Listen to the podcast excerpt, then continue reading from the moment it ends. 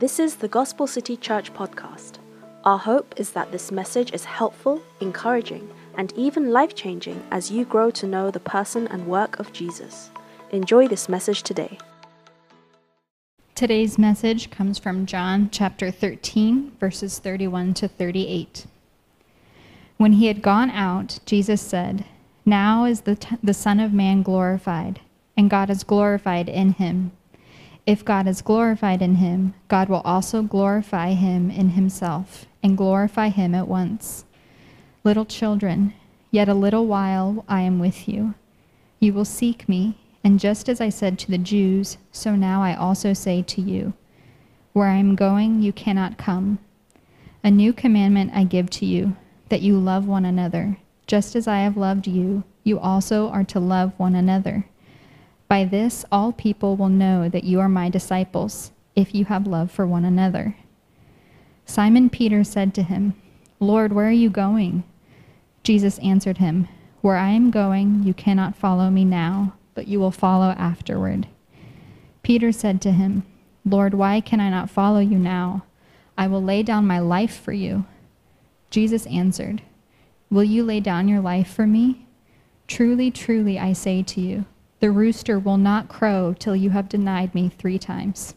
Amen. Thanks, Abigail. Pray with me, Father. May the words of my mouth and the meditations of my heart be holy and pleasing to you. Amen. The tallest guy in the room? Come on. I'm up there, but maybe not the tallest. so, I do want to begin tonight by thanking the Gospel City leadership for giving me this opportunity to speak to you. Um, for those of you who, whom I have not met yet, my name is, is Steve Colley, and as Sean mentioned, my family and I moved to Seoul in January of 2021. And before moving to Korea, I was a pastor at a, at a church in a small town in North Carolina. I was there for 15 years, and uh, my, my title was administrative pastor.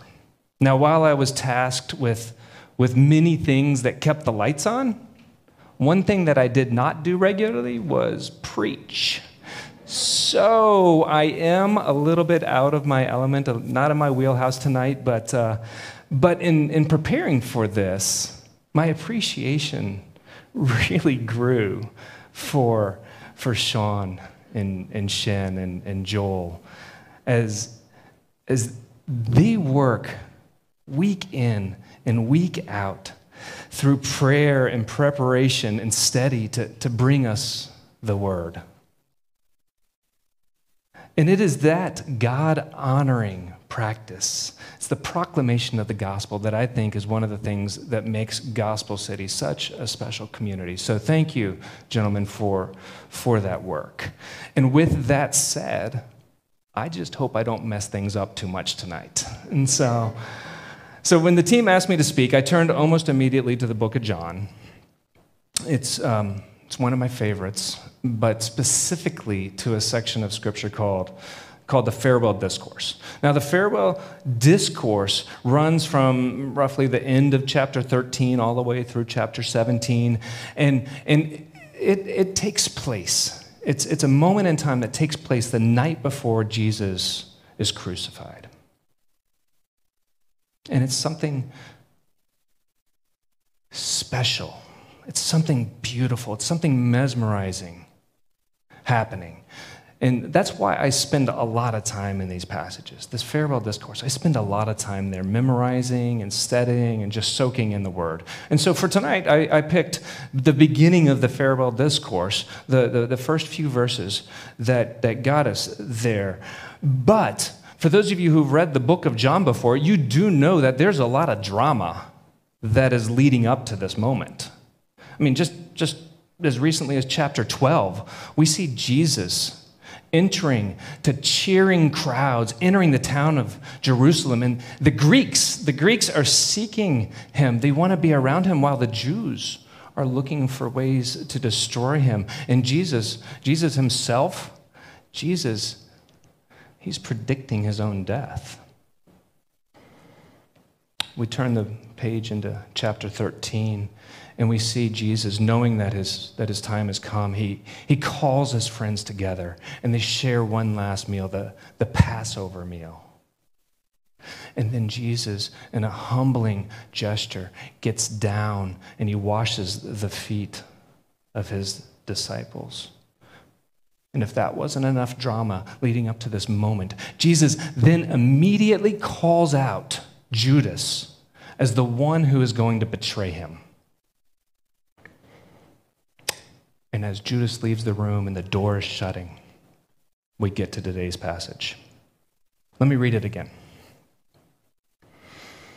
Read along with me. Therefore, when Jesus had left, when, excuse me, therefore, when he had left, Judas, Jesus said, Now is the Son of Man glorified, and God is glorified in him. If God is glorified in him, God will also glorify him in himself and will glorify him immediately.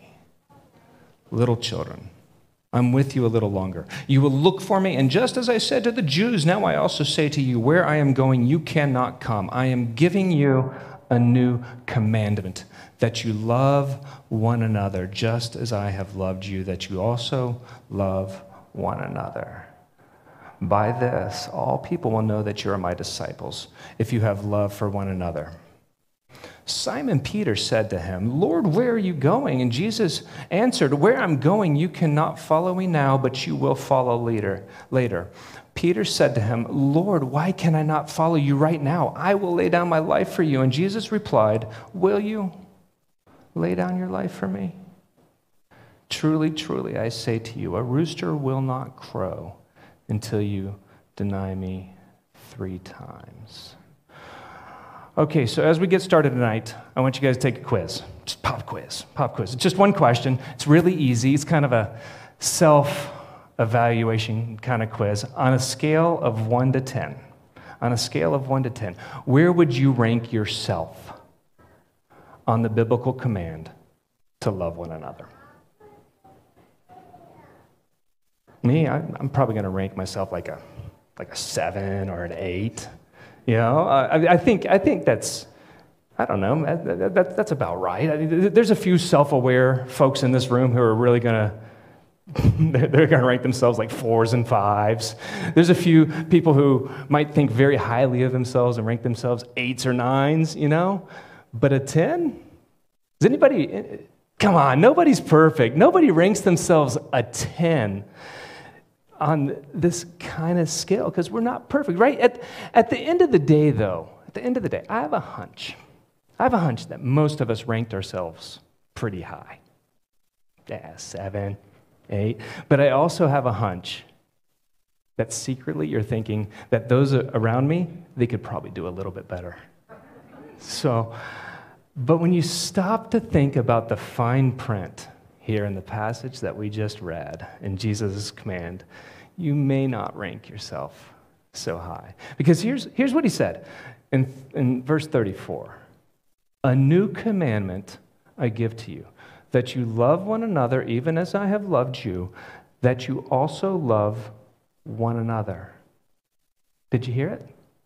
Did you, did you hear the fine print? Did you hear that, that little phrase, even as I have loved you?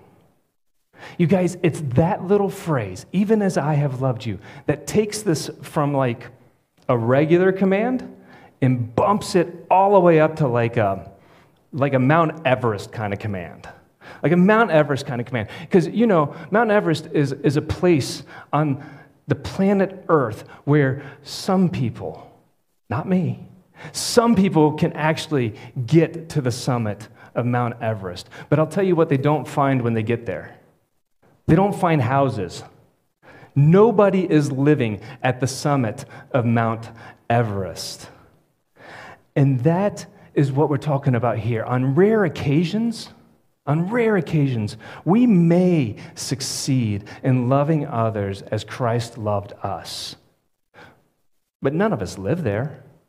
We've got to be honest with ourselves. None of us live there. It's the same as Paul's command, like in Ephesians 5:25. Husbands, love your wives just as Christ also loved the church and gave himself up for her. I've been married a long time. And I can tell you, you never reach a point where you can say, I've got that one. Let's move on to other things. I got it down. No, these are the types of commands that we keep working on our entire lives. And while we're talking about verse 34 here, you may be wondering, this one bugged me for a while. You may be wondering, in what sense is Jesus talking about a new commandment?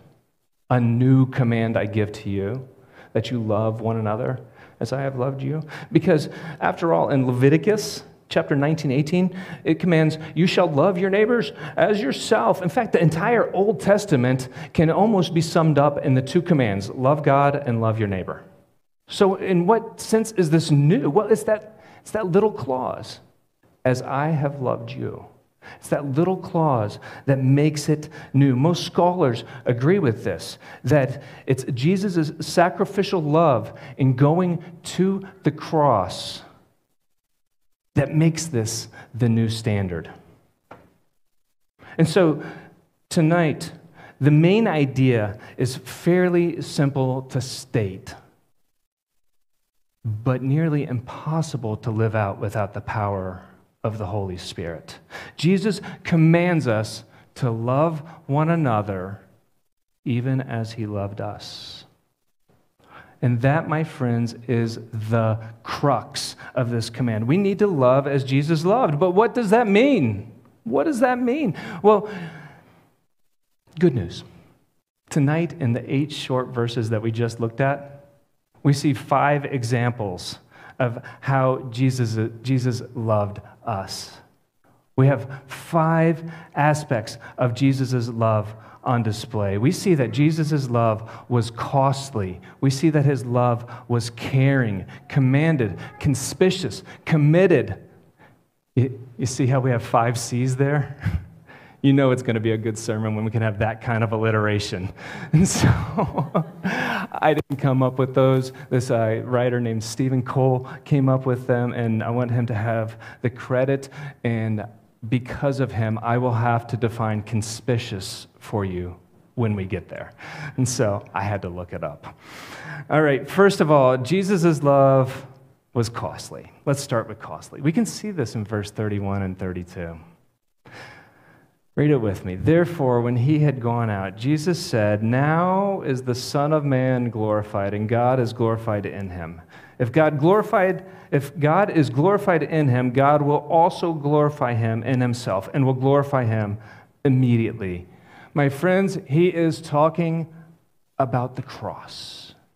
He's talking about the cross. It is his death on the cross that he was referring to, and it is the cross that glorifies both the Father and Jesus. You see, on, on one level, the cross was the epitome of humiliation and shame.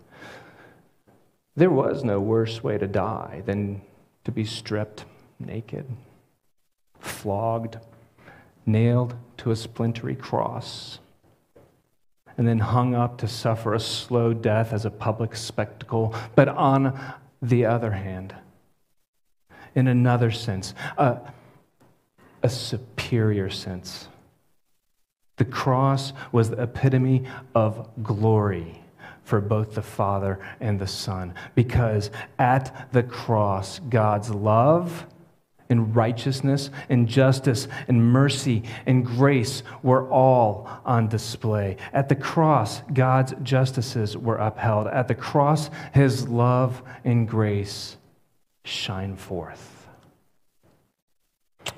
The point is, Jesus loved us enough to choose the cross. Don't mistake the fact that that was costly. It was costly. Yeah, sure, it cost pain and suffering. Yeah, it, it cost humiliation.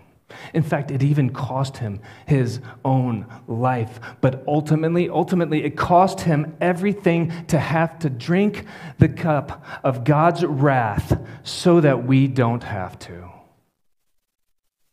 It was costly. And this theme is repeated over and over and over throughout the Bible. We see it in John 3 16, that beloved verse, for God so loved the world that he gave his only Son, that whoever believes in him shall not perish but have eternal life. We see it in Ephesians 5:25. We read it earlier. Husbands, love your wives just as Christ also loved the church and gave himself up for her. We see it in 1 John 3:16. We know love by this that he laid down his life for us, and we ought to lay down our lives for the brethren.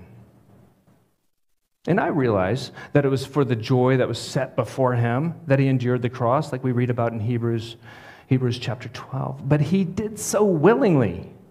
My friends, going to the cross was an act of supreme sacrifice. It was, in fact, the ultimate act of love. And I think it's quite an understatement that if we are going to love as Jesus loved us, it is going to cost us something. Can you imagine? Can you imagine being loved in a community that is going to love you regardless of the cost? When you walk in with your baggage, when you walk in with your weaknesses, when you walk in with your failures, and this community does not love you less but more, man, I want to be a part of that community. I want to be loved like that. Jesus' love was costly. But Jesus' love, point number two, Jesus' love was caring. And we can see that in verse 33. Read it, read it with me. Little children, I am with you a little while longer. You will seek me, and as I said to the Jews, now I also say to you, where I am going, you cannot come. We see Jesus' tender care here for his disciples in two ways. First, he addresses them as little children. And it's the only time that this phrase is used in the gospel. In fact, it's only used in the New Testament in, in the book of First John, where it's used seven times. It is a word of tender feelings, much like a father would have towards his children uh, who need his help and protection. But it is not a phrase, it is not a word that is used often to describe grown men, little children. That would have their attention. Secondly, we see Jesus' tender care for his own, and that he explains to him that he will be leaving soon. Not just leaving, that, that he, they cannot follow him to heaven at this time. He explains it patiently to Peter in our passage today, and then in chapter 14 to the rest of the, rest of the disciples. Picture again with me a, a caring father explaining to his children that he has to go away and they cannot accompany him. But he promises that they will be re- reunited later. The point is that Jesus' love was filled, Jesus was filled with tender love for these men, for his disciples, for his friends. And again, can you imagine? Think about our community. Can you imagine if we loved one another with this type of care, this type of patience? Because Jesus knows that the next few days are going to be really hard for his friends. He knows what's coming. He knows he's going to be arrested. He knows he's going to be, he's going to be judged. He knows that he's going to be tried. He's going to be abused. He's going to be crucified. He's going to die. And he knows that his friends are going to be scared. And they're going to be questioning everything with, oh, so many questions. And they're going to be confused. What if our community loved us and they were patient with us when we were scared and confused and had so many questions? Again, I want to be loved like that. Jesus' love was commanded. A new commandment I give to you. This is verse 34. A new commandment I give to you, that you love one another even as I have loved you, that you love one another. You guys, in going to the cross, Jesus was obeying his Father's commandment. And now he commands his followers to love one another, even as he loved us. And here's the thing the fact that Jesus commanded it, it means that we can do it. It means that we should do it. 1 John 4 19 through 20 says, We love each other because he loved us first. If someone says, I love God, but hates a fellow believer, that person is a liar. For if we don't love people we can see, how can we love God whom we cannot see? My friends, there is no excuse if you fail to love another believer. But here's the kicker you cannot do it on your own strength. Love is a fruit of the Holy Spirit, produced in us when we walk in dependence on the power of the Holy Spirit. You know, Galatians 5 love, joy, peace, patience, kindness, etc. And like any fruit, love takes time to grow.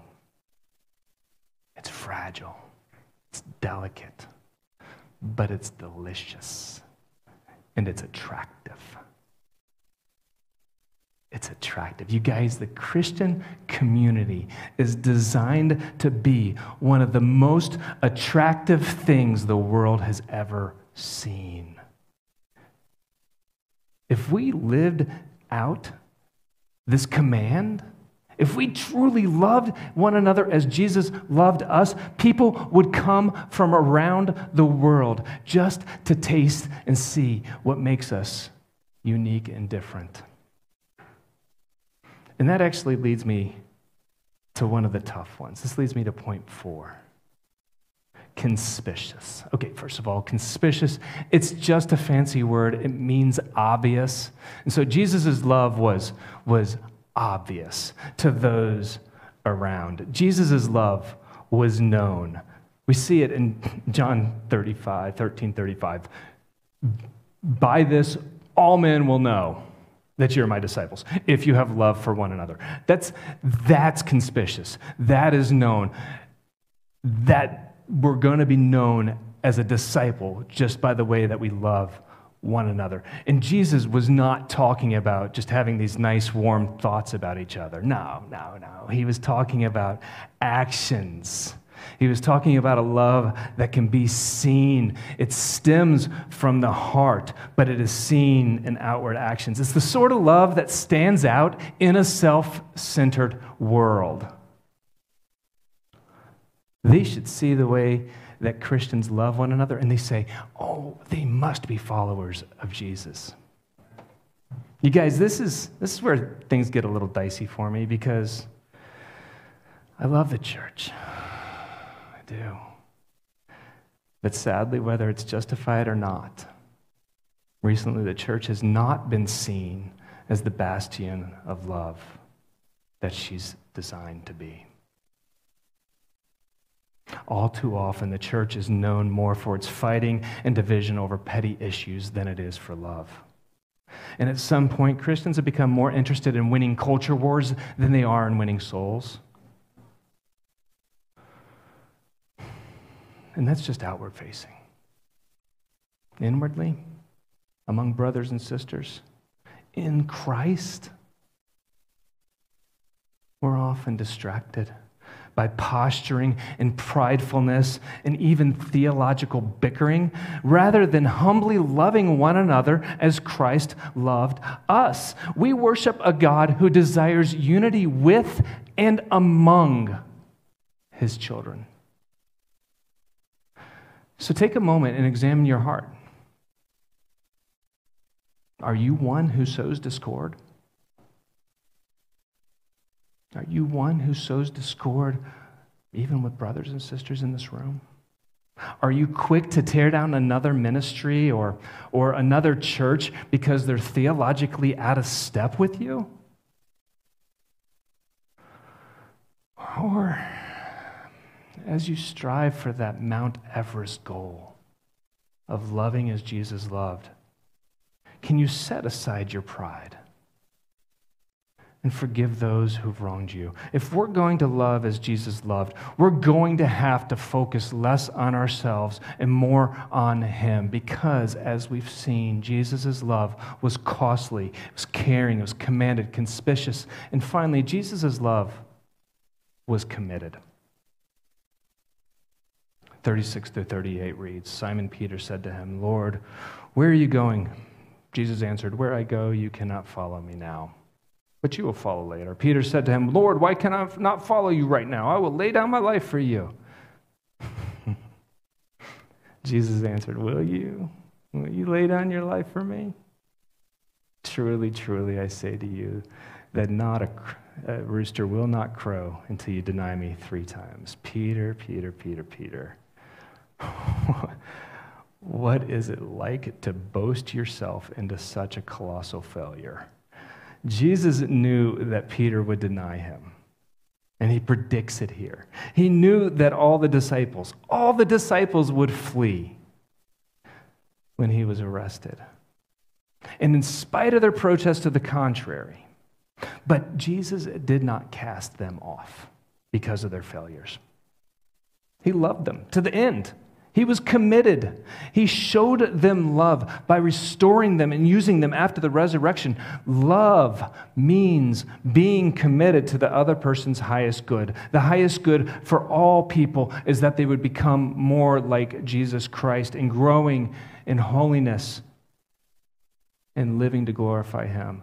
That commitment to the other person's highest good is the glue that's the glue that holds a marriage together. That's the glue that's going to hold a community together, is being committed to one another. So as we as we close out our time today, I, I, wa- I want to just bring everything together. Stephen Cole, uh, he he presented a biblical definition of love using these five points that that he, that he wrote down. He says, love is a self sacrificing, caring commitment which, in obedience to Jesus, shows itself in seeking the highest good of the one love. The costliness of love means that we have to sacrifice our selfishness for others. The caring aspect of love means that we should never be calloused or rude. Love is kind. The commandment facet of love means that we need to do it in obedience to our Savior who gave himself up for us. The conspicuous part of love means that it just does not consist of nice thoughts, but of visible actions. And the commitment of love is to see the other person become more like Christ, which is his highest good and for God's glory. Now, I recognize that everything I talked about from where I started to right now, it sounds good in theory. It does. But it's ideal, but we live in a sinful world. We're going to be presented with so many difficult situations where we go, I know I need to love like Jesus, but I'm, I can't right here. All I can do as, as, we, as we turn our attention to kind of uh, applying what we talked about is offer a few seeds of thought. First and foremost, as I said before, if we're going to love as Jesus loved us, it is going to take the power of the Holy Spirit. And if we're going to abide in the Spirit, then we must be a people who live by faith. And by faith, meaning that we trust that we are to love as Jesus loved. Because you know as well as I do that that is not natural to our fleshly souls. If somebody hurts me or my family, I want to hurt them back. If somebody rejects me, loving them is not my go to plan. It takes humility to love as Jesus loved. It takes faith to live with that type of humility. And don't forget where we started this whole journey tonight. The farewell discourse. It begins with the door closing as Judas walks out of the room rejecting Jesus. Judas one of the inner circle, arguably one of Jesus' Jesus' closest companions rejects him, and moments after, Jesus washed his feet. You guys, if we're going to love like this, it's going to be scary. It's going to feel foolish. But if you truly believe that Jesus is the Son of God, then I implore you, I implore you to live your life faithfully loving one another as He loved you. Yes, it's going to cost you and it may seem reckless, but, I, but it's this type of love. It's this type of love lived out in community that is going to change the world. And I promise you that if you live this way, if you love as Jesus loved, not only will you draw closer to God than you've ever been before, you will glorify Him in your obedience. If you've been blessed through this ministry, join us in reaching others by partnering with us today. Gospel City is a gospel centered church in Seoul, South Korea, on a mission to plant Korean speaking, healthy, gospel centered churches. You can give by going to the website give.thegospelcity.org. Thank you for listening and subscribe to enjoy more messages like this. Remember, Jesus changes everything.